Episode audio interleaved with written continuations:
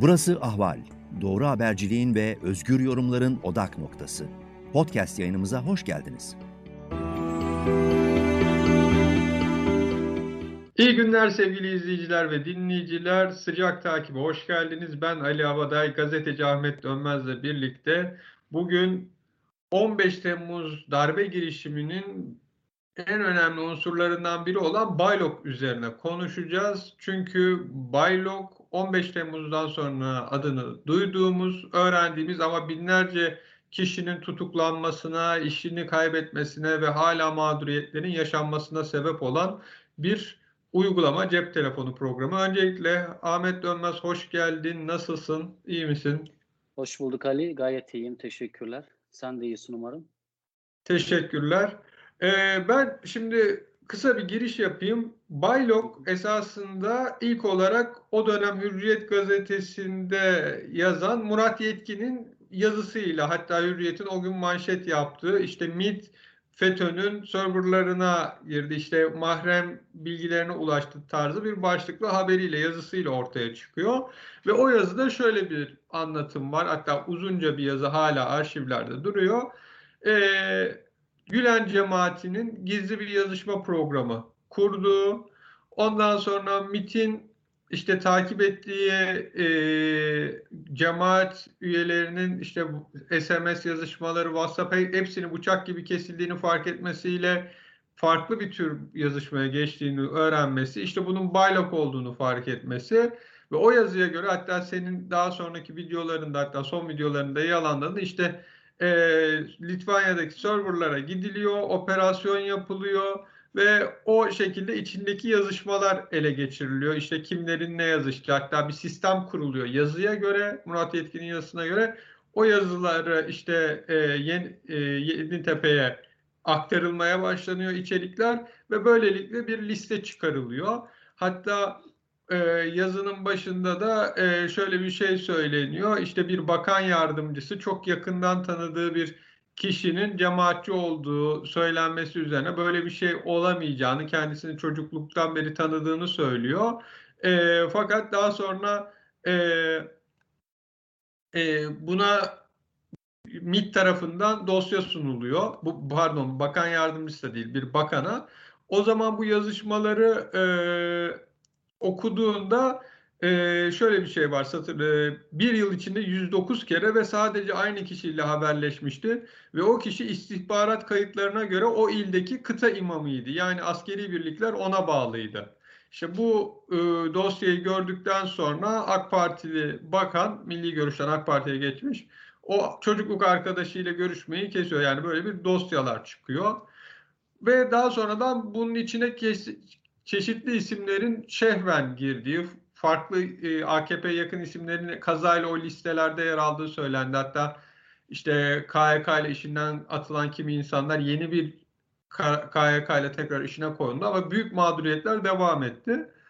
Daha sonra David Keynes ismi ortaya çıktı. İşte bu baylon Amerika'da e, işte Apple Store'lardan, Android'den, üst store üzerinden satılmasını sağ, sağlayan kişi bunun üzerine bir şirket var. Bu kişi kredi kartıyla bu uygulamanın satılmasını sağlıyor. Şimdi sen David Keynes'le tanıştın. Kendisi esasında Türk ama Amerikan vatandaşı olup David Keynes ismini almış biri ve cemaate yakın biri fakat bu yazılımı yapan kişi de değil. Bunu kısaca bir kimdir, nedir, bu yazılımla ilgisi nedir anlatabilir misin ve görüştüğünde sana neler söyledi?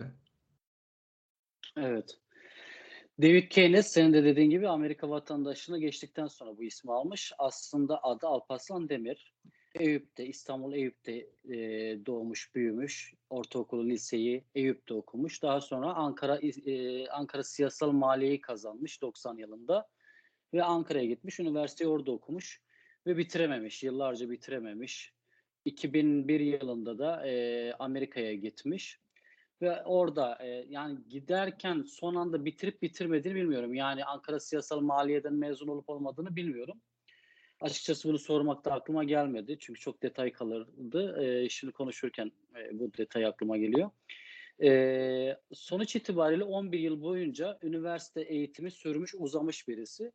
O yıllarda ciddi psikolojik sorunlar da yaşamış, intihar girişiminde bulunmuş, son anda hastaneye yetiştirilmiş vesaire. Ee, onlara gerekirse daha sonra detayda Bu gireriz. Senin psikolojik sorunu- bozukluğun temel sebebi ne? Yani temel sebep olarak ne var? Ee, şöyle birkaç sebebi olabilir. Aslında tetikleyen temelde başka nedenler var mı? Onun ruhsal durumuyla alakalı detayları tabii ki klinik raporu yok elimde onu bilmiyorum ama şunu söyleyebiliriz. Ne tetikledi bunu? Üniversite yıllarında şimdi Alparslan Demir aslında e, ortaokul yıllarında cemaatle tanışıyor. Orta 3 talebesi. Cemaatte orta 3 talebeliği çok önemli bir olgudur, önemli bir kavramdır. Çünkü genellikle askeri okullara hazırlananlar orta 3 talebeleri arasından seçilirler. Askeri liselere hazırlanırlar. Ee, Alparslan Demir de o şekilde bir grup içerisinde askeri liselere hazırlanan talebeler arasında. Fakat kazanamıyor. Ama arkadaşları kazanıyor. Liseye devam ediyor. Liseden sonra, liseyi bitirdikten sonra tekrar askeri okula gitmek üzere hazırlık yapıyor. Yine kazanamıyor. Ve yine kazanan arkadaşları var. O e, bu girişimler iki sınavı da kaybetmesi Alparslan Demir'de bir nevi bir travmaya yol açmış olabilir. O arkadaşların bazılarıyla irtibatları da sürüyor. Onlarla görüşmeye devam ediyor. Üniversiteyi kazanıp Ankara Maliye'ye gittiğinde kendisini mahrem birimleri alıyorlar. Mahrem hizmetleri alıyorlar cemaat içerisinde. Mahrem hizmetler dediğimiz bilmiyorum açmaya gerek var mı? Bizim yayınları askerlerle- izleyenler artık biliyordur senin yazıları okuyanlar. Onu açmaya çok Evet. gerek yok. Peki tamam açmıyorum. E, mahrem birimlerde görev veriliyor. Alparslan Demir'e ve askerlerle ilgileniyor. Askeri öğrencilerle. E, ve yoğun bir şekilde onlarla teması sürerken bir yandan da e, okulunu ihmal ediyor. Ama okulun ihmal etmesinin sebebi, tek sebebi ya da öncelikli sebebi bu askeri öğrencilerle ilgilenmesi değil. David Keynes yapı itibariyle, daha doğrusu o zamanki adıyla Alparslan Demir, yapı itibariyle rahatına düşkün, ehli keyif, konformist birisi. Okula gitmiyor, geceleri, gece yarılarına kadar oturuyor, film izliyor. Ee, sinema izlemeye düşkün, film izlemeye düşkün birisi ki niye bunu vurguluyorsun de- demişti bazı okuyucular. Yeri gelmişken onu ifade edeyim. Gülen cemaati içerisinde hele hele üniversite evlerinde kalırken e, sinemaya gitmek, film izlemek çok hoş karşılanan bir şey değil. Hatta hoş karşılamanın da ötesinde bunun süreklilik arz etmesine müsaade edilmediğini veya e, böyle bir zaafı olan birisinin eğer özel bir durumu yoksa ortalama bireyler için söylüyorum. Yani zamanla kulağının çekildiğini ifade edebilirim. Şimdi böyle bir ortamda Alparslan Demir gece yarılarına kadar film izliyor. Öğlenlere kadar uyuyor. Hafta sonları e, çeşitli yerlere seyahate gidip geliyor. E, ve para harcamayı çok seven birisi. Dışarıdan yemek söylemeyi, evde yemek yapmayı sevmeyen, dışarıdan yemek söyleyen, e, bu şekilde yaşayan birisi. Yani bir öğrenciye göre hele hele e, cemaat içerisindeki, Gülen cemaati içerisindeki ortalama bir talebeye göre biraz e, harcamaları sıra dışı olan birisi Alparslan Demir. Bu yüzden okulu çok ihmal ediyor. Ama yıllar geçtikçe, şimdi şöyle düşünelim. Siz e, evde kalıyorsunuz. Birlikte evde e, kayıt olup birlikte kaldığınız arkadaşlarınız bir bir mezun oluyor. E, meslek hayatına başlıyor. Bürokraside iyi adım atıyor. Orada kariyer yapmaya başlıyor. Zamanla işte iyi maaşlar elde ediyor. Evleniyor. Çoluk çocuğa karışıyor. Ve bu sirkülasyon devam ediyor. Yıllar geçiyor. Alttan gelen talebeler hep sizi geçiyor. Siz hala aynı yerdesiniz. Ve bir zamanlar ilgilendiğiniz askeri e, okul öğrencileri de birer birer e, Türk Silahlı Kuvvetleri içerisinde görev almaya başlıyor. Orada yavaş yavaş yükselmeye başlıyor. Sizin ilgilendikleriniz birer birer yükselirken hep yeni talebeler geliyor. Ve bu e, onda travmaya yol açıyor. Belki dediğim gibi daha e, arka planda çok daha ciddi başka e, problemler vardır. Bunlar onu tetiklemiştir belki bilemiyorum. Ama e, 28 Şubat sürecine gelindiğinde Alparslan Demir'in ilk e, Gülen cemaati içerisinde sık karşılanmayan, karşılaşılmayan hatta oldukça nadir görülen sıra dışı girişimleri başlıyor. Nedir o? E, Gülen cemaati hedefteyken 28 Şubat sürecinde cemaat aleyhine yazı yazan gazetecilerle ya da STK önderleriyle bir araya gelip içeriden bilgiler aktarmaya başlıyor. Kendisi mahrem hizmetlere baktığı için bazı bilgilere vakıf. Özellikle askeri kanatla ilgili bazı bilgilere vakıf.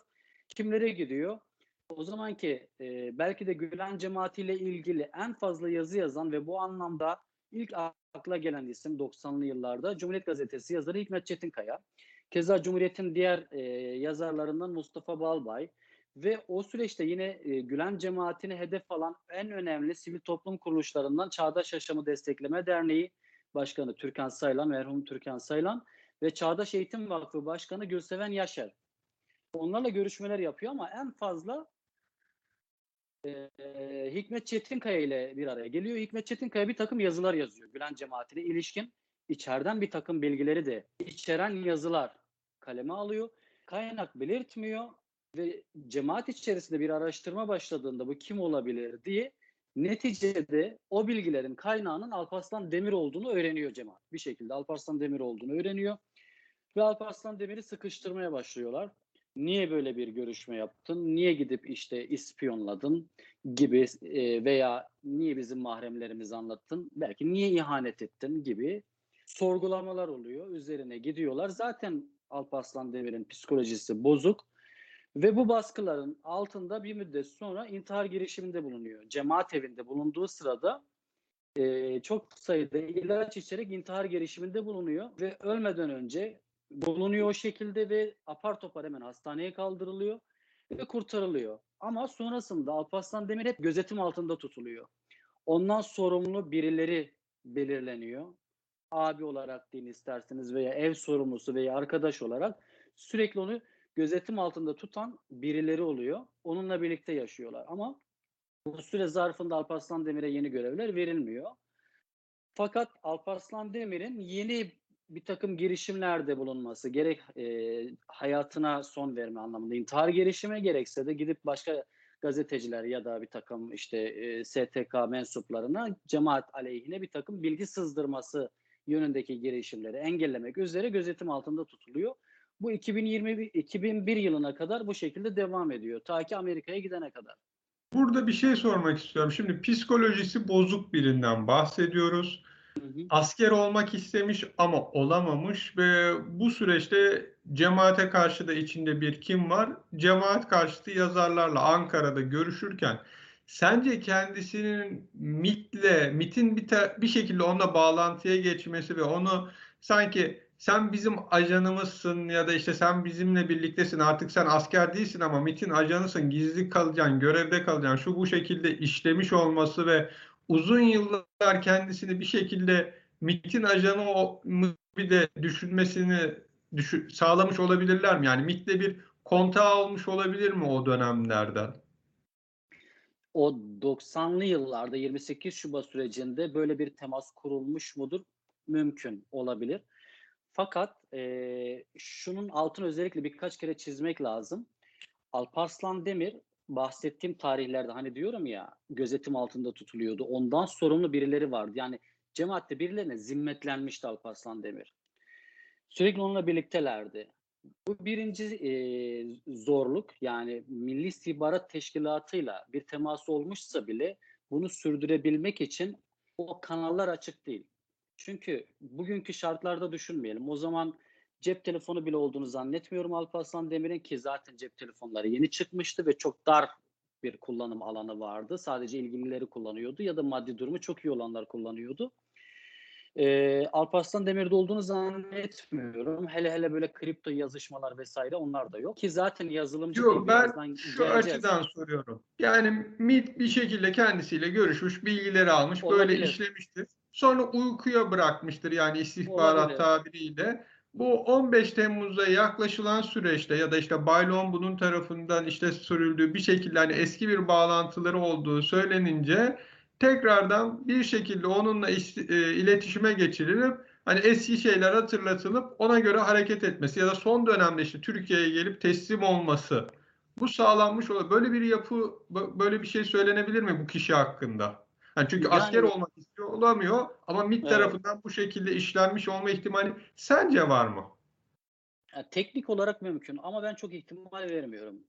Ee, ikinci ihtimal vermeme nedenime de geleyim. Biliyorsun benim daha önceki yazılarımda da e, gündeme getirmiştim. Seninle de burada yaptığımız yayınlarda konuşmuştuk.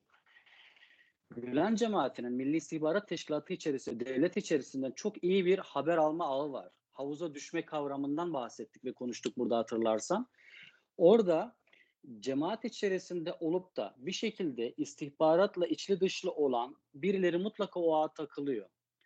Ee, yani buradan e, bir şekilde sızanlar olmuş mudur ya yani gö- e, gözden kaçanlar anlamında sızanlar diyorum. Gözden kaçanlar olmuş mudur? Olmuştur. Yine teknik olarak bu da mümkün. Gayet tabii ki. Fakat Alparslan Demir'in e, ben Alparslan Demir özelinde bu ihtimalin düşük olduğu kanaatindeyim. E, çünkü şimdi 28 Şubat sürecinde bu isimlerle irtibat kurmuş, bilgiler aktarmış birisiyle e, ilgili taramalar çok daha sıkı bir şekilde yapılmış olsa gerektir. Yani o taramalardan kastım bir temas kurdu mu, irtibatı devam ediyor mu, angaje edildi mi gibi bununla ilgili taramaların çok daha sıkı yapılmış olması beklenir. Ee, ve Amerika'ya gittikten sonra da hep gözetim altında. Orada da bir cemaat evine yerleştiriliyor. Ee, Türkiye'ye teslim olana kadar sürekli orada da birilerinin e, zimmeti altında adeta Alparslan Demir ya da David Keynes. Ee, uykuya yatırılmış olabilir mi ta o tarihten sonra teslim oluncaya kadar yani ben istihbarat dünyasını A'dan Z'ye çok iyi bildiğimi iddia edemem. Böyle yöntemler vardır belki ama Alparslan Demir özelinde baktığımda bu bana çok mantıklı gelmiyor. Çünkü Alparslan Demir'in Baylok'ta da çok bir dahili yok. Yani eee, yazılım ayağında yok mesela. Neresinde var? İsim hakkı noktasında var. Niye var? O da şundan. Şimdi eee Baylok yazılırken diyorlar ki bunu yurt dışında bir şirket üzerine yapalım. Yabancı birisi üzerine yapalım. Bu konuşulduğu zaman akla Alparslan Demir geliyor. Niye? Şimdi e, burada görüşülen kişilerden bir tanesi en önceliklisi şu Bay- Baylok konusunda Atalay Candelen. Önce Atalay Candelen e, üzerinden Şimdi Baylok'un yaz Oraya Atalay Can- geleceğim ama şunu diyeceğim peki. Şundan bağlayacağım. Atalay Candelen'le David Keynes arkadaş olduğu için gelip de Atalay Candelen'e sorulduğunda e, bunu yurt dışında bir şirket ve yabancı birisi üzerine yapalım, kaydedelim, onun üzerine olsun Baylok'un hakları dendiğinde Atalay Candelen'in aklına hemen David Keynes geliyor. Niye? Birlikte kalmışlar Amerika'da ve çok yakın arkadaşlar. O yüzden David Keynes gibi bir malzeme var elde. Amerikan vatandaşı ve isim yabancı David Keynes kimse Alparslan Demir olduğunu bilmez normal şartlarda. Ki çıkıp kendisi açıkladı biliyorsun hürriyeti. Ve e, o yüzden David Keynes işin içerisine dahil ediliyor Baylok sürecine. Yoksa e, Alparslan Demir'in Baylok'la uzaktan yakından bir ilgisi yok. Sonrasında da zaten çok içine sokulmuyor. Sadece kredi kartı bilgileri Ona geleceğim ama şundan soruyorum. Şimdi kendisi teslim olduğu zaman sen de zaten son videonda bundan bahsettin. Şimdi e, Baylok yazışmalarının işte e, ele geçirilmesi hukuksuz olarak iddia ediliyordu ama kendisi şimdi benim hani serverımda benim programımda ben bunun yazışmalarını Türkiye Cumhuriyeti Devleti'ne teslim ettim diyebilecek. Hani böyle bir amaçla kullanılacak. Yani hiçbir bilgisi olmasa bile e, uygulama kendisi adına ait. Kendi kredi kartından ödemeleri yapılmış uygulamayla ilgili serverdaki bilgiler kendisine ait görünüyor. Kendi isteğiyle şirketinin bilgilerini devlete vermiş görünüyor. Yani bu noktada soruyorum. Hiçbir şey olmasa bile işi legalize etme kısmında önemli bir şey. Tamamen şansa tesadüfen ismi seçilmiş de olsa cemaat içinde Böyle bir noktası var. Yani kimsenin umursamadığı biri ama hani Birinci Dünya Savaşı'nın ortaya çıkması gibi bir Sırp milliyetçisi çıkıyor kimsenin beklemediği bir anda işte Veliaht Arşidük'ü vuruyor. Onun gibi yani beklenmedik bir hamle. Bu açıdan sormuştum hani böyle bir ihtimal var mı diye. Sen olmadığını söyledin. Ya Ben Yani en kendi- azından olmadığı kanaatindeyim. Kendi düşüncen olarak olmadığını söyledin. Ben Atalay Candemir kısmına şimdi geçmek istiyorum. Senin de bahsettiğin Atalay e, David Keynes çünkü Atalay Candemir'in değil ama ona bağlı birilerinin bu Baylok'u yazdığını iddia ediyor yazılımı ve çeşitli iddiaları var. Peki Atalay Candemir kim? O Baylok'un neresinde duruyor? Atalay Candelen de Amerika'da bilgisayar mühendisliği okumuş, mezun olmuş. Daha sonradan işte biz onu 2010'lardan itibaren e, yazılım sektöründe görüyoruz. E, emniyetle iş yapmış, daha doğrusu emniyete iş yapmış yazılım anlamında ve emniyetteki e, polis müdürleriyle ilişkileri olan birisi Atalay Candelen ve cemaatle de bir şekilde irtibatı var. Ne derece yoğundur bu irtibat? David Keynes e, çok güçlü bir bağ olmadığını, yaşantı itibariyle dindar birisi olmadığını Atalay Candelen'in hatta cuma namazlarına bile gitmediğini söylüyor. Şöyle bir ifade kullanmıştı. Ben ona göre cemaatçi kalıyorum demişti ki ben bile diyor David Keynes e, Fethullah Gülen'in şizofren olduğunu iddia eden, bu şekilde konuşan, Gülen cemaatiyle ilgili e, çok sert eleştiriler getiren birisi olarak ben Atalay Can, Candelen'den daha cemaatçi kalıyorum demişti. Tabii bu onun görüşü. Fakat nihayetinde Atalay Candelen'in az ya da çok öyle ya da böyle bir cemaat irtibatı var. Ee, dediğim gibi emniyet dünyasında özellikle emniyet istihbaratla da kontakları olan birisi, oraya iş yapıp para kazanan birisi. Baylok'ta ilk başta Atalay Candelen'e teklif ediliyor bir şekilde. Gülen cemaatiyle irtibatlı birileri sivil kanattandır ya da e, resmi kanattan yani hali hazırda emniyet içerisinde polisliğe ya da müdürlüğe devam eden e, muazzaf e, emniyet yetkililerinden mi tam orasını bilemiyorum çünkü bunu söylemiyor. Birileri Atalay Candelen'le görüşüyor ve böyle bir yazılım sipariş etmek istiyor. Daha sonradan bundan vazgeçiliyor. Daha da mahrem bir yerlerde çok daha güvenilir cemaat içerisinde e, kendisine şüphe edilmeyen mühendislere yazdırılıyor Baylok.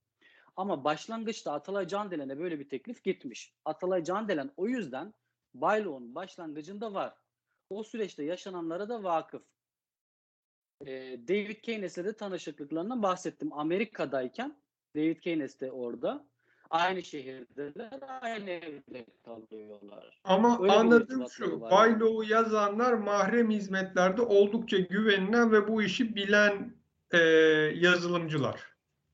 Evet. Şimdi şuna e, dikkat çekmek isterim. Aslında Bayloğ'un öncesinde de cemaat içerisinde çok dar kapsamlı olarak sadece ilgililerinin kullandığı kripto bir takım uygulamalar var.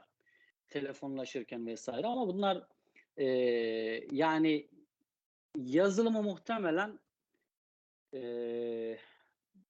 yani tam cemaat içerisinde yazılmadığından mı Baylok gibi bir şeye ihtiyaç duyuluyor yoksa yeni bir yazılıma ihtiyaç duyulduğundan mı Baylok yazılıyor? Oralar muamma. Yeri gelmişken şunu ifade edeyim. Baylok konusunda çok fazla muamma var. Muğlak nokta çok var. Ee, şunu gördüm ben son 5 yıldır yaptığım araştırmalarda 15 Temmuz'la ilgili bir şeylere ulaşmak Baylok'la ilgili bir takım gerçeklere ulaşmaktan daha kolay gibi geliyor bana artık. Neden? Şundan anladığım kadarıyla Baylok konusunda az ya da çok herkesin bir takım sorumluluğu var Gülen cemaati içerisinde. Şimdi bazı gruplaşmalar var, ekipleşmeler var, klikleşmeler var, orada bazı menfaat çatışmaları var ya da görüş ayrılıkları var. Ama Baylok'a geldiğimizde Baylok söz konusu olduğunda müthiş bir suskunluk hakim. Öyle bir katı duvar var ki onun arkasına geçmek çok zor. Çünkü burada tarafların, şahısların, grupların tamamı adeta söz birliği etmişçesine Baylok'la ilgili herhangi bir şey açıklamıyorlar, bilgi vermiyorlar. Şimdi Herkesin sakladığı bir şeyler geliyor. var. Şimdi senin her zaman yani ilk yazından beri söylediğin bir şey var. Cemaat içinde iki grup var. Bir mahrem hizmetler, bir bu işe tamamen gönüllü bağlanmış, daha genel olarak hizmet eden kişiler. Bu ikisi yağ ile su gibi hiç karışmıyor ama bunları bir arada tutan e, Fethullah Gülen diyorsun. Daha sonra e, hatta e, son yazında da belirttiğin gibi mahrem hizmetlerde çatışmalar oldu. Bunlar arasında biri kazandı ama bütün grupların bağlı olduğu kişi yine Fethullah Gülen'di. E, şimdi bu yazış, bu programı böyle bir program kurulmasını isteyen Fethullah Gülen olabilir mi? Bu birinci düşünce. İkincisi şu. Şimdi zamanında Baylok'la ilgili hep söylenen şuydu. Cemaat içinde de konuşulan şuymuş. Yani bütün haberlere çıkan herkesin söylediği. Burada yazılanları karşı taraf okuduğunda siliniyor. Kimse okuyamıyor. Yani öyle gizli bir yazışma ki Sen ne istersen yaz, karşı taraf okudu mu siliniyor. Ama biliyoruz ki böyle bir durum yok. Yani en azından bilişim dünyasında siz bir şey yazdığınız zaman o bir serverda kalıyor ve serverdan bunun okunma ihtimali var. E, bunu yapılırken bir taraftan içten içe de ya bunu üst hani yönetime yayalım bunların yazışmalarını da bir şekilde hani görelim kim ne düşünüyor, kim kimin yanında veya kim ne diyor gibi bir kontrol amaçlı veya hani içeriden istihbarat almaya yönelik kurulabilir mi? Çünkü yine senin de yazdığın gibi Fethullah Gülen'in bu tür bilgilere önem verdiği, istihbari bilgilerin çok önemli olduğunu düşündüğü söyleniyor. Hani bu çok yaygın bir görüş ve cemaat içinde hani herkesin e, el pençe divan durduğu biri hakkında ya da başka konular hakkında gruplaşmalar, bilgileri bu şekilde ele alması var. Yani böyle bir ihtimal var mı sence? Var tabii ki. Bu çok konuşulan bir husus. Ama birinci sorudan başlayalım. Atlamadan gidelim. Fethullah Gülen'in e, bilgisi var mıdır? Dedin yanlış anlamadıysam. Fethullah Gülen'in isteğiyle olmuş mudur bu? Yani Baylok uygulamasının yazılması ve tamamen üst ilk etapta üst taraflı cemaatin üst yönetiminin kullanılması Fethullah Gülen'in isteğiyle olmuş olabilir mi? Öyle zaten. E, yani bunda çok bir şüphe yok.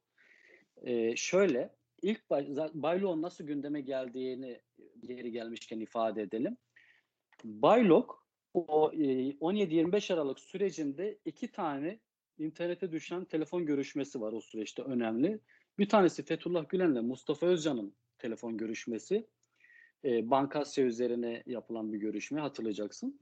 E, bir diğeri de TUSK'un Genel Sekreteri Mustafa Günay'la yapılan o meşhur ananas görüşmesi, telefon konuşması. Bunlar e, internete düşünce bir panik başlıyor. E, normalde bu Gülen cemaatinin o tarihe kadar karşılaştığı bir şey değil. Çok da tırnak içinde söyleyeyim imtihan olduğu bir şey değil.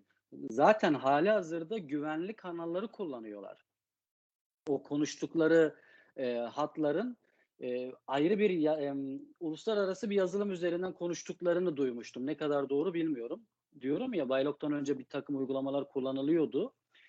Ee, ama bu noktada yüzde yüz bir bilgi vermiyorum. Sadece şunu net biliyorum. Bu iki telefon konuşmasından sonra öyle bir yazılım olsun ki güvenli bir iletişim sağlayalım. Dinlenemesin ya da bir yerlere takılından sonra zaten Baylok yazılıyor ve geliştiriliyor. Ve bu Fethullah Gülen'in bilgisiyle oluyor, isteğiyle oluyor. Şimdi ben böyle söylediğim zaman bazı Gülen cemaati içerisinden okuyucular diyor ki yani sen bize şunu mu demek istiyorsun? Hoca efendi e, bir konuşmasında demişti ki o neydi? Baylok muydu? Balyok muydu? Dedi. Yani orada bize e, yalan söylediğini mi iddia ediyorsun? Hoca efendi yalan söylemez bu durumda sen yalancısın. Bu çelişkiyi açıkla dediklerinde e, yeri gelmişken ona da şöyle bir cevap vereyim. Yani bu çelişkinin muhatabı ben değilim. Bunu bana sormayacaklar. Ya bunu Fethullah Gülen'in kendisine sormaları lazım. Yani orada siz baylok mudur, bal yok muydu, ne, ne diyordunuz şeklinde bir ifade kullanıyorsunuz. Ee, bu sizin bilginiz dışında mı tamamen yazıldı? Hiç mi haberiniz olmadı bayloktan diye bu soruyu ona sormaları lazım. Bendeki defalarca teyit edilmiş, benim şahsen hiçbir şüphemin olmadığı bilgilere göre Fethullah Gülen'in bilgisiyle baylok yazıldı ve kullanıldı onun onayıyla yazıldı ve kullanıldı ki zaten aksi düşünülemez. Velev ki diyelim ki Fethullah Gülen'in onayı olmaksızın, isteği talebi olmaksızın bu yazıldı, geliştirildi ve Baylok sonrasında yüz binlerce insan bugün bundan dolayı mağdur ediliyor, mahkumiyet cezaları alıyor vesaire veya bu kadar e, yazışmalar ortaya dökülüyor. O zaman cemaat yönetiminin başta lideri Fethullah Gülen olmak üzere onunla beraber hareket eden kurmaylarının nasıl bir e, müeyyide uyguladığını, nasıl bir hesap sorma mekanizmasını işlettiklerini, çalıştırdıklarını sormak hakkımız. Bununla ilgili e, nasıl bir araştırma yaptılar, nasıl bir soruşturma yaptılar, hangi sorumlulara ulaştılar ve bu sorumlularla ilgili ne yaptılar? Bunları sormak hakkımız. Bu birinci soru. İkinciye gelelim. Ee, ikincisi dedin ki normalde bu yazışmalar kaydedilmiyor. Bir yerde tutulmadığı söylenmişti. Acaba birileri nelerin yazışıldığını, nelerin konuşulduğunu takip etmek isteyen biraz fazlasıyla meraklı birileri bunu kaydetmiş olabilir mi gibi. Değil mi? E, doğru anladıysam böyle sormuştum. Kaydedildiği gerçek. Bu bilgileri sadece oradan alıp okumak ve hani bak, Evet. bak benim hakkımda böyle düşünüyor. Bununla bu bize karşı böyle bir plan içinde gibi. Yani çünkü ka- kaydedildiği bir gerçek. Çünkü kaydedilmeden sistem işlemez.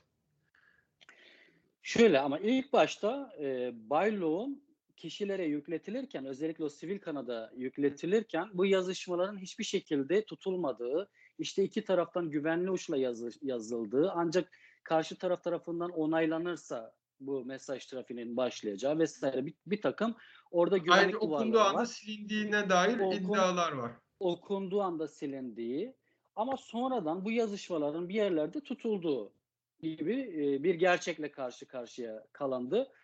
E, Ali burada şimdi laf lafı açıyor. Ben benim çok önemsediğim bir şey var. Yeri gelmişken onu söyleyeyim. Şimdi e, cezaevlerinde 15 Temmuz sonrasında cezaevine atılan Gülen cemaati e, mensupları ya da sempatizanlarının yaşadığı en büyük çöküntünün sebebi de burası biliyor musun? Şöyle ki ilk başta e, tutuklanıp cezaevlerine konuldukları zaman zaten ilk ilk başta bir hala e, bir ümit var. Yani biz suçsuzuz, yakında çıkacağız şeklinde bir inanç var, bir direnç var. E, bu süre uzadıkça kademeli olarak e, ümitlerin yıkıldığını, insanlarda bir travmanın başladığını ve ümitsizliğe doğru gittiklerini ve daha sonra da müthiş bir çöküntünün başladığını görüyoruz. Buradaki o kademeli olarak diyorum ya, o aşamalar hep Baylok'la alakalı. Şimdi gelip e, Ba- Baylok üzerinden silahlı terör örgütüne üyelik suçlaması yapıldığında deniyor ki mesela e, ben kullanmadım bir red e, stratejisi var ya da taktiği var. Reddetme. Çünkü şu biliniyor. Yani bize öyle dendi ki bu kayıtlar hiçbir yerde tutulamaz. Hiçbir şekilde izi yok. Çünkü yüklerken öyle denmişti. Tutulsa bile içeriklere asla ulaşılamaz. Çünkü bu içerikler e, kaydedilmedi, bir yerde depolanmadı. Bununla ilgili çok fazla güvenlik duvarları konuldu. Hiç merak etmeyin çok sağlam şeklinde bir takım teminatlarla yükletildi bu e, aplikasyonla. Şimdi bu güvenceyle biraz da o e, savunma taktikleri oluşturuluyor. Sonradan e, Milli İstihbarat Teşkilatı'nın bu içeriklere ulaştığı duyulmaya başlandıkça veya içeriye duyurulmaya başlandıkça avukatlar aracılığıyla, yakınlar aracılığıyla veya medya üzerinden içeride hala e, bu tutuklu kişilerde bir emniyet var hala. Hayır bu mümkün değil. Çünkü bunun asla ve asla kaydedilemediği, içeriklere asla ulaşılamadığı söylenmişti. Ki o süreçte de hala birileri kendilerine bu yönde teminatlar vermeye devam ediyor. Merak etmeyin onlar yalan. Bu çıkan haberlerin tamamı psikolojik harp teknikleri bunlar doğru değil. Bir takım fabrikasyon işler. Hatta bazı içerikler gelmeye başlandığı zaman merak etmeyin bunlar fabrikasyon bir takım işte WhatsApp yazışmalarını ya da e-mail yazışmalarını takip etmişler. Oralardan uyarlayarak oradaki yazışmaları sanki Baylok yazışmalarıymış gibi oraya dahil ederek gözünüzü korkutmaya çalışıyorlar şeklinde. Hala böyle bir yaklaşım var. Ama asıl yıkım ne zaman oldu? Ta ki o dosyalar birer birer tutuklu insanların dosyalarına girmeye başladığında ve o kişiler de dosya içeriklerini alıp da bu yazışmalara bakıp da gerçekten o yazışmaları kendilerinin yaptığını fark ettikleri anda büyük bir çöküş başlıyor. Orada kendilerini kullanılmış, ihanete uğramış, kandırılmış bir zamanlar e, kandırılmış ve aldatılmış hissetmeye başlıyorlar. Bu Ondan arada- sonra patır patır patır şeyler başlıyor. Şunu belirtelim bu yazışmaların büyük bir bölümü yani çok büyük bir bölümü darbeyle hiç alakası olmayan sıradan yazışmalar.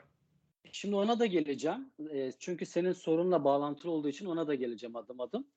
E, sen şöyle bir şey dedin. David Keynes'in özellikle teslim olma süreciyle alakalı Milli İstihbarat Teşkilatı onu hani diyelim ki ona yumurta taktiği deniyor. Yumurta ajanlar.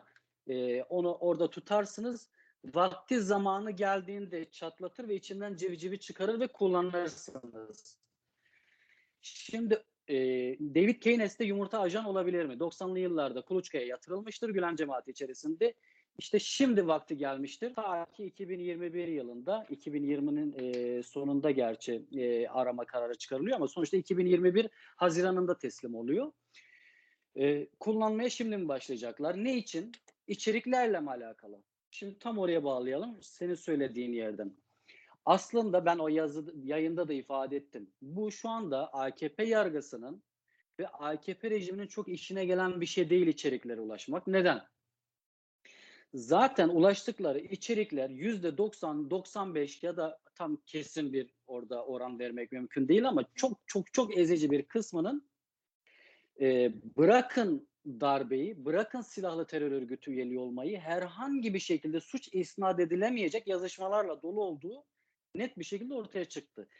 Zaten o yüzden içerikler üzerinden herhangi bir yere gidemiyor. Çok fazla bir şey yazılamıyor ya da yargılama dosyalarında bunlar üzerinden bir suç isnadında bulunulamıyor. Sadece ne yapılıyor? Bak sen yazışmışsın, şu sıklıkta yazışmışsın denilerek onun silahlı tırnak içerisinde silahlı terör örgütü üyeliğini e, kıvamı ya da yoğunluğuna bir atıf yapılabiliyor. Ama Tıpkı içerikle ilgili ankesörlü telefon konuşması gibi yani ankesörlü ne konuştuğu bilinmiyor. Şu sıklıkla şu numaraları aramışsın gibi. Evet, içerikle ilgili bir şey söylenemiyor. Ha peki bu içerikler niye var?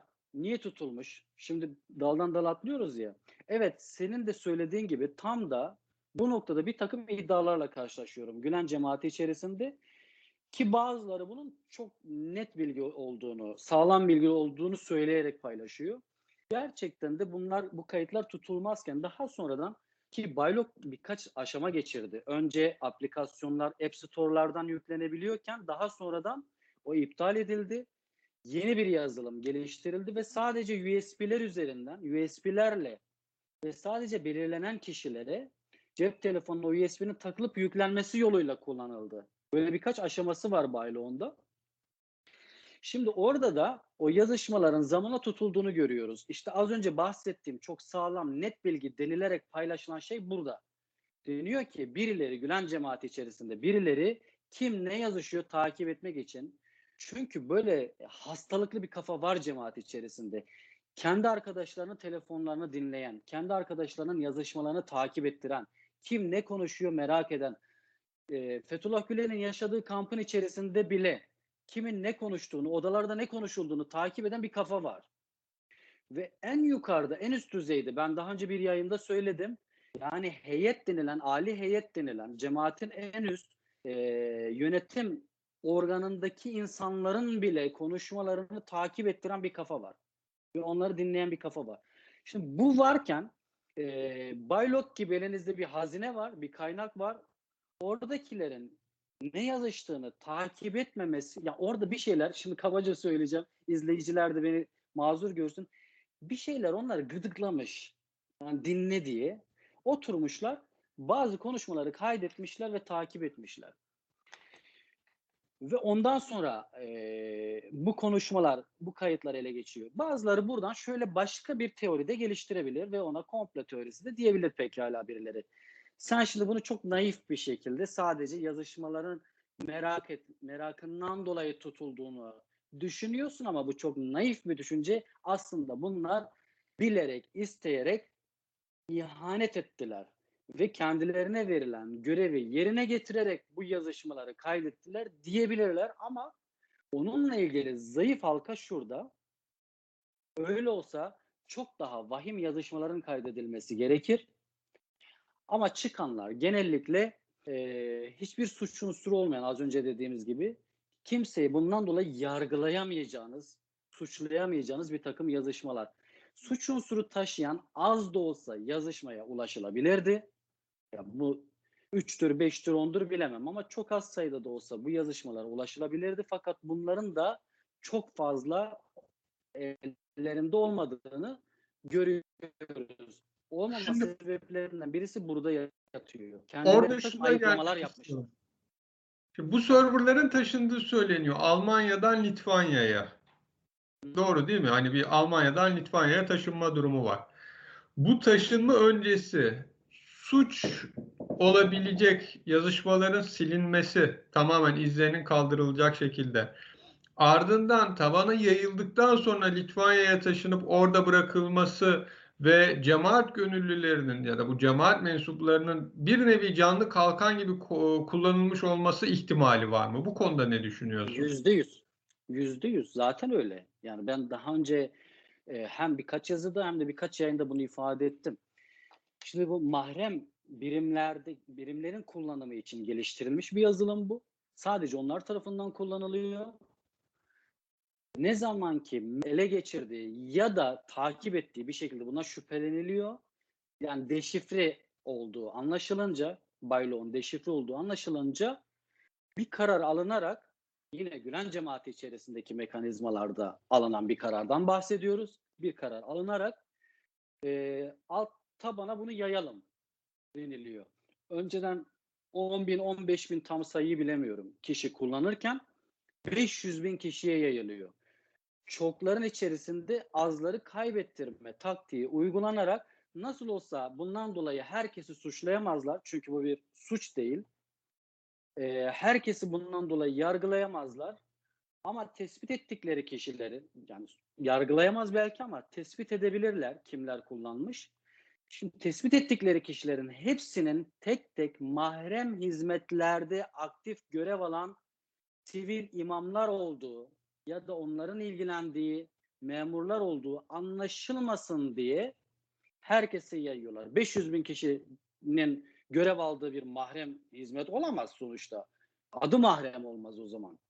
Ee, burada mahremleri koruma güdüsü var ya da önceliği var. Onları korumak için 500 bin kişiye yayma kararı alınıyor. Ve tek tek herkese yükletiliyor. Şimdi burada da şöyle bir iddia var. Aslında iki ayrı server var. İlk başta Almanya'da var. E, Litvanya'ya taşınan server ise sadece daha sonradan işte bu genişletilen, yayılan sivillerin kullandığı server. Sivillere yayıldı diyoruz ya. Onların e, server'ı Litvanya'ya taşındı ama mahremlerinkisi Almanya'da tutuldu. Şeklinde bir iddia daha var. İki ayrı yazılımdan bahsediliyor, iki ayrı server'dan bahsediliyor. Ama dediğim gibi bunların hepsi teyide muhtaç çünkü bu noktada çok fazla muamma, çok fazla muğlak nokta var demiştim ya. Onların başında da burası geliyor zaten. Ya bu server niye Almanya'dan Litvanya'ya taşındı? Bu kararı kim aldı ya da kimler aldı? Neden aldı? Ne zaman aldı? Nasıl aldı? Bunların hepsi cevapsız. Hemen hemen. Ee, Bir noktaya gelmek istiyorum. Şimdi böyle söyleyince Murat Yetkin'in yazısında ortaya çıkan, sonrasında konuşulan ama hiç söylenmeyen, bir anda bıçak gibi kesilen başka bir şey Eagle yazılımı var. Cemaatin üst düzeyinin bayloğu bırakıp kitlelere yaza, yayarken Eagle'a geçti. Eagle diye başka bir gizli yazışma programı kullandığı söylenebiliyor. Bu Almanya'daki serverlar Eagle'a dönüştürülmüş olabilir mi? Ya da yani onu Eagle adı altında tut hani Baylok devam ediyor ama onu Eagle adı altında kullanmış. Hani böyle bir şeyden bahsedilebilir mi? Ya da Eagle tamamen farklı ama bununla ilgili hala bir bilgi yok anladığım kadarıyla ortalıkta ve kimse de bir şey söylemiyor. Şimdi ilginç olan e, noktalardan birisi burası bence de. Evet Eagle diye bir uygulama kullanılıyor. Daha sonra işte başka uygulamalar var. E, bunlar zaten medyada da yazıldı. Tango denilen bir uygulamanın kopyası görüntü yani şey olarak e, ikon olarak aynı fakat yazılım farklı. Server farklı. Bakıldığı zaman telefonda herkesin kullandığı ta- Tango ya da e, Kakao gibi duruyor veya Google, Google Plus gibi duruyor. Ama aslında başka bir uygulama. Buna benzer haberleşme uygulamaları Dialog'dan sonra da devrede kullanılıyor. Ama e, bir öncekinin serverı mı devam ettirilmiştir? Yeni bir server mıdır? Onlarla ilgili doğrusu bilgim yok. Yani burada kimseyi yanıltmak istemem. Sonrasında şu bana çok ilginç geliyor. Ee, şimdi Baylok deşifre edilmiş ve o zaman biliniyor ama yeni uygulamalara geçiliyor. Anlaşılan o ki bu yeni uygulamalara geçilirken ki hala kullanılırken bugün hala buna benzer uygulamalar kullanılıyor. Kullanılırken birilerinde şu rahatlık var. Bu Baylok gibi e, amiyane tabirle patlamayacak. Baylok gibi patlamayacak bu. E, ele geçmeyecek deşifre olmayacak rahatlığı ve güveni var. Şimdi bu rahatlığı ve güveni doğuran nedir? Bu emniyet duygusunu onlara veren nedir? Bu bence bir soru. Çünkü e, madem bu böyle olabiliyordu, deşifre olmayabiliyordu, bu kadar sağlam kullanılabiliyordu. O zaman Baylok nasıl patladı? Baylok'un deşifre olması ve yazışmaların kırılması veya bir başka iddiaya göre ki ben o iddiadayım, benim ulaştığım bilgi MIT'in hackerlar üzerinden o serverlara sızıp da yazışmaları çektiği değil de parayla satın aldığı yönünde. Benim ulaştığım bilgi bu. Yani. Ama Litvanya'daki server'ı komple tamam e, komple satın aldı. Evet, satın ve aldığı içindeki yönünde. tüm yazışmaları e, kendi serverlarına aktarıyorlar. Ondan sonra o şifreli yazışmaları kırarak birer birer birebir yazışmaların içeriğine ulaştı. Şimdi server'ı satın alıyor ama orada hazırda bütün yazışmalar akmıyor yani. Sonuçta e, içerikler de kırılması gerekiyor. Burada David onları Keynes rolü önemli çünkü o zaman David Keynes bu bilgileri ben verdim deyip bunu legal hale sokabiliyor. Evet, benim videoda paylaştığım detaylardan birisi buydu. David Keynes böyle bir işlev görebilir. İstersen oraya daha sonra gelelim ama şimdi bu Eagle'la ilgili şeyi bir noktalayayım. Sonuç itibariyle daha sonradan e, ele geçirilmeyen, deşifre edilmeyen uygulamalar, hala hazırda kullanılmaya devam edilen uygulamalar var. MIT madem hackerlar aracılığıyla Bayloğu o zaman kırdı, içeriklere sızdı. O zaman şimdikileri neden sızamıyor? Ya da başka bir soru. Sızdılar da bunu patlatmıyorlar, deşifre etmiyorlar. Gizli gizli yazışmaları takip mi ediyorlar? Bir gün yeni bir operasyon, yeni bir 15 Temmuz ya da başka bir şey patlayıncaya kadar gizli gizli takip mi ediyorlar? Bu bir soru. Veya Bayloğ'un MİT tarafından ele geçirilmesi içeriden birileri tarafından mı sağlandı? Öyleyse o içeriden birileri şu anda aktif değil mi? Onlar tasfiye mi edildi? Benim bildiğim böyle bir tasfiye de olmadı.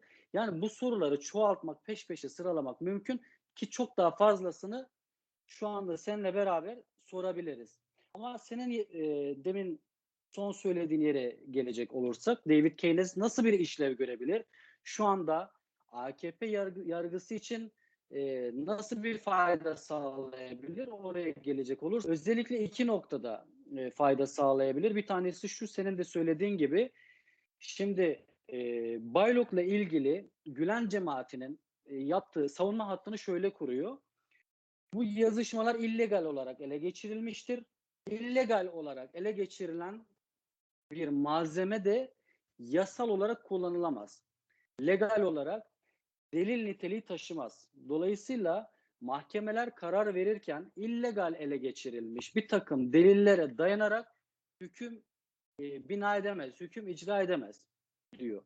Ama şimdi David Keynes bu izni verdiğini söylerse çünkü bütün yasal haklar onun elinde şu anda, onun üzerinde hak sahibi olarak ben bu izinleri verdim demesi halinde e, geriye dönük olarak işler işlemez tartışması bir yana e, MIT'ten gelen o içeriklerin tamamı aslında bu David Keynes'in izin vermesinden sonra ele geçirilmiş ya da teyit edilmiş, doğrulanmış içerikler denilebilir. Bu noktada e, mahkemelerin elini güçlendirici bir rol oynayabilir. E, ki An- Avrupa İnsan Hakları Mahkemesi esas, esastan görüşecek Baylok konusunu.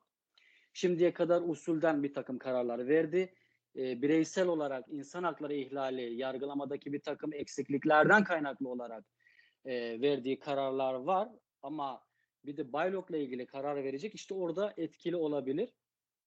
David Keynes'in oynayacağı rol.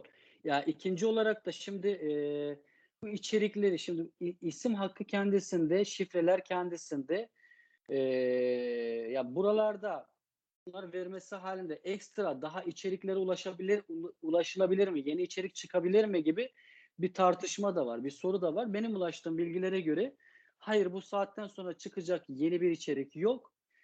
Ee, az önce seninle de konuştuğumuz gibi içerik üzerinden yürümek istemeyen zaten bir yargı mekanizması var.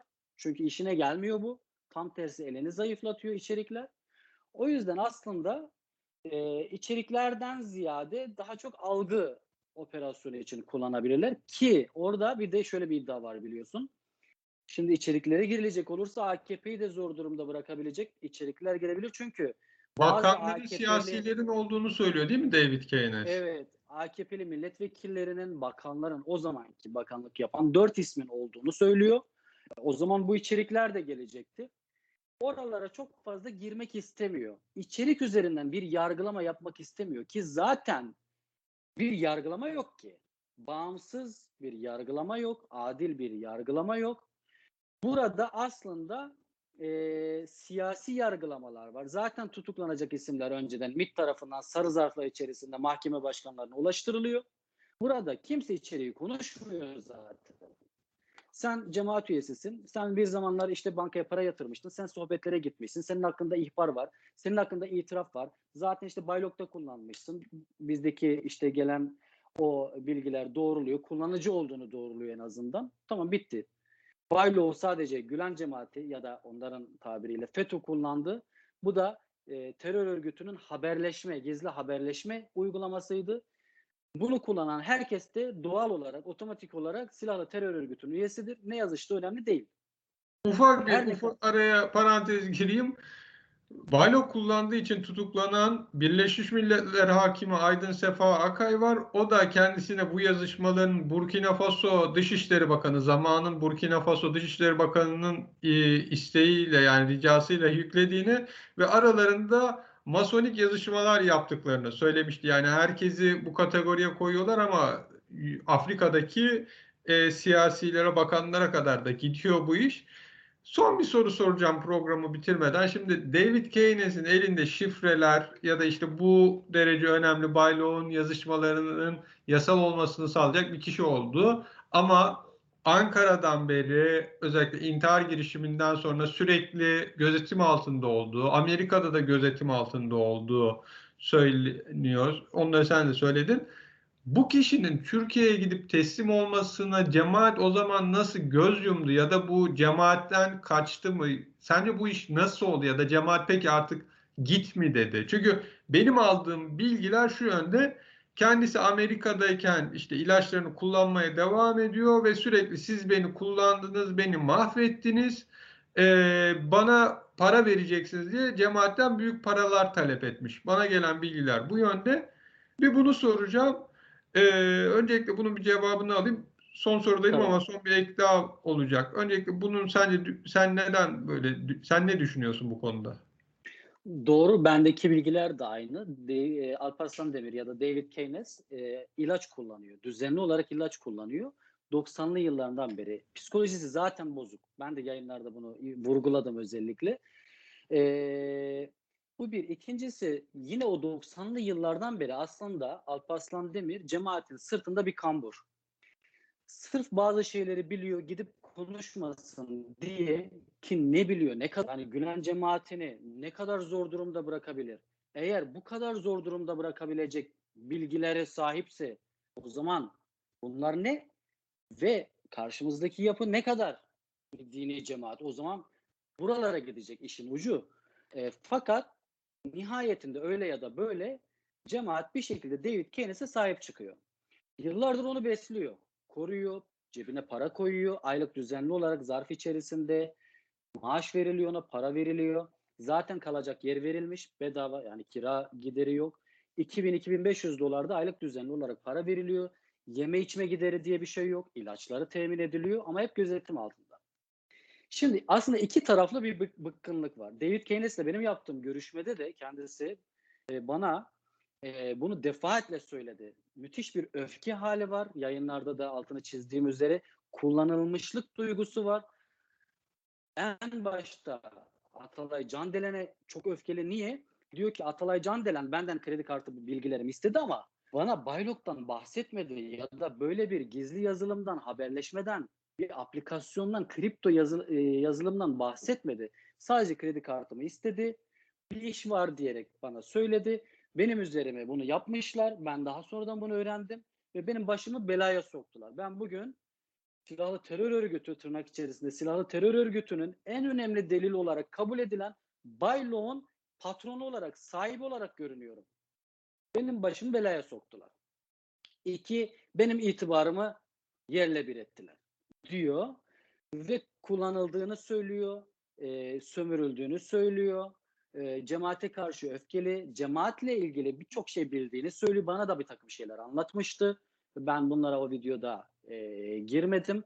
Ama o kadar çok şey anlatıyor ki cemaatle ilgili. İsimler veriyor, bir takım olaylardan, skandallardan bahsediyor. Şimdi e, bunlar ne kadar doğru bilemiyorsunuz tabii ama kendisi cemaate karşı öfkeli hatta nefret dolu ve e, bir şekilde sürekli Türkiye'ye gitmekten bahsediyor. Bana da söyledi, daha sonra yakın çevresinde de söylemiş, daha öncesinde de sonrasında da söylüyor. Hele hele gitmeden teslim olmadan önce bunlar sıklaşıyor, yoğunlaşıyor. Türkiye'ye gideceğim, kurtulacağım bunlardan, işte e, evleneceğim diyor, bir kız bulacağım, evleneceğim diyor ki daha önceden bir kız arkadaşı var ya da evlendiğini söylüyor, evlenip boşandığını söylüyor ama şu an bekar. E, düzenli bir hayatta geçeceğim diyor, Türkiye'ye döneceğim ve işte e, maddi sıkıntı yaşamayacağım vesaire.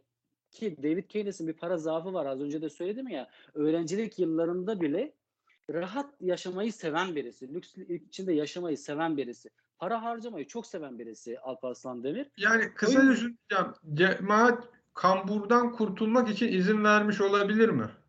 Şimdi orada tam olarak ne rol oynadı onu henüz ben de netleştirmedim. Onunla ilgili araştırmalarım var. Şimdi bazıları diyor ki e, göz yumuldu gitmesini. Bazıları da diyor ki birileri özellikle gitmesini sağladı. Şimdi buralar e, cemaatte birçok konuda olduğu gibi burada da ikircikli durumlar var. Farklı farklı e, iddialar söz konusu. Şimdi bu- burada yüzde yüz net bir şey aktaramayacağım ama her iki iddianın da varlığını ifade edebilirim. Ama e, cemaatten birilerinin artık ondan yaka silktiğini söylemek de mümkün. Buna rağmen yine de gitmesini sağlamışlar mıdır? Göz yummuşlar mıdır? Bu bir soru işareti neden? Şundan hem de az önceki soruda yarım kalan bir yere bağlayacağım. David Keynes ile birlikte aslında AKP ve şu anki devam eden yargı düzeni bir koz ele geçirdi. Dedim ya Avrupa İnsan Hakları Mahkemesi bir karar verecek. Onunla ilgili şöyle bir koz ele geçirdi. Şimdi Gülen cemaatinin savunmalarından biri bu aplikasyon e, aslında cemaate mahsus sadece cemaat üyelerinin kullandığı bir yazılım değil, bir aplikasyon değil. Bu Gülen cemaatinin sadece kendi üyeleri arasında haberleşmeyi sağladığı gizli kriptolu bir e, uygulama değil. Aslında bu herkese açık, işte App Store'lardan indirilebilen, e, Google Play'den indirilebilen, efendime söyleyeyim herkes tarafından kullanılabilen, az önce senin de söylediğin gibi Burkina Faso'da bile dış işlerinden bir takım bir e, insanların kullanabildiği, masonik yazışmaları sağlayabildiği bir uygulama bu. O yüzden siz bunu terör örgütünün ya da örgütün haberleşme uygulaması olarak, haberleşme ağı olarak e, nitelendiremezsiniz. Şeklinde bir savunma hat cemaati. Fakat David Keynes ne diyor? Gittikten sonra Türkiye'ye gidip teslim olduktan sonra verdiği ifadelerde diyor ki bu uygulama yani Baylok sadece Gülen cemaatinin haberleşmesi için üretilmiş, geliştirilmiş, yazılmış bir uygulama diyor. Ki aslında ilk David Keynes olarak piyasaya çıktığı İsmail Saymaz'a hürriyete verdiği o röportajda 2017 yılındaki verdiği o röportajda tam tersini söylemişti. Bu aslında demişti Gülen cemaati mensuplarının kullandığı sadece onlara mahsus e, üretilmiş bir yazılım değil. Herkese açık bir uygulama demişken bugün resmi olarak verdiği ifadede adli makamlara, savcılığa verdiği ifadede tam tersini söylüyor. Bu da neden kaynaklanıyor? Aslında bir anlaşma yaptığını. Çünkü gitmeden önce tutuklanmama garantisi karşılığında gelip bildiklerini anlatmak istediğini defalarca söylemiş. Bu tarihe kadar çok yüz o ya da bu sebeple o ayrı bir tartışma konusu. Oraya girmeyelim yayını uzatmamak için. Bir şekilde gelmesi sağlanmamış ta ki şimdiye kadar. 2021 Haziran'ına kadar çok fazla ona olumlu karşılık verilmemiş. Ama Haziran'da gidiyor teslim oluyor. Artık tutuklanmama garantisi aldı mı ya da tutuklanıp kısa süre sonra tahliye garantisi Yani mi aldı işte bilmiyoruz. ikinci şeye geliyorum. Son soruya şu an tutuklu ama 15 Temmuz'dan sonra Türkiye'ye giriş çıkış yapıyor ve tutuklanmıyor. Baylok 15 Temmuz nedir? olduğunda Türkiye'de zaten. Ha, 15 on- Temmuz'dan sonra çıkış yapıyor. Hakkında E- bir arama kararı yok. Ama iddialara göre Baylok sisteminin çökertilmesi, MIT'in bunu ele geçirmesi bütün bu şeyler 15 Temmuz öncesine dayanıyor. Yani kendisinin Tabii ki serbest 2014'te. bırakılması benim yayının başında sana sorduğum işte uyuyan ya da senin dediğin gibi yumurta bir ajan olup olmadığı ihtimallerini akla tekrar getiriyor. Çünkü niye bırakıldı? Niye Amerika'ya gitmesine göz yumuldu? Ya da en azından Ama- bir sorumluluğuna alınamaz ama mıydı? Ama ona bakarsan şimdi Atalay Candelen de 15 Temmuz olduğunda Türkiye'de o da 15 Temmuz olduktan sonra çıkıyor. Çok ilginç yani pek çok kilit isim 15 Temmuz'dan sonra Türkiye'den çıkış yapabiliyor ki yani o dönem hani hemen pasaportlar iptal edilmiş, listeler asılmış, KHK'lar başlamış. Böyle önemli isimlerin çıkabilmesi de 15 Temmuz'la ilgili hem hükümet kanadında ya da işte devlet kanadında hem de cemaat kanadındaki soru işaretlerini arttırıyor. Bunları başka bir programda konuşalım diyorum. Çünkü bir saate açtık. Sedat Peker'in de dediği gibi bir saate aşmamak YouTube'da önemli. Yayına katıldığı için çok teşekkür ediyorum Ahmet Dönmez.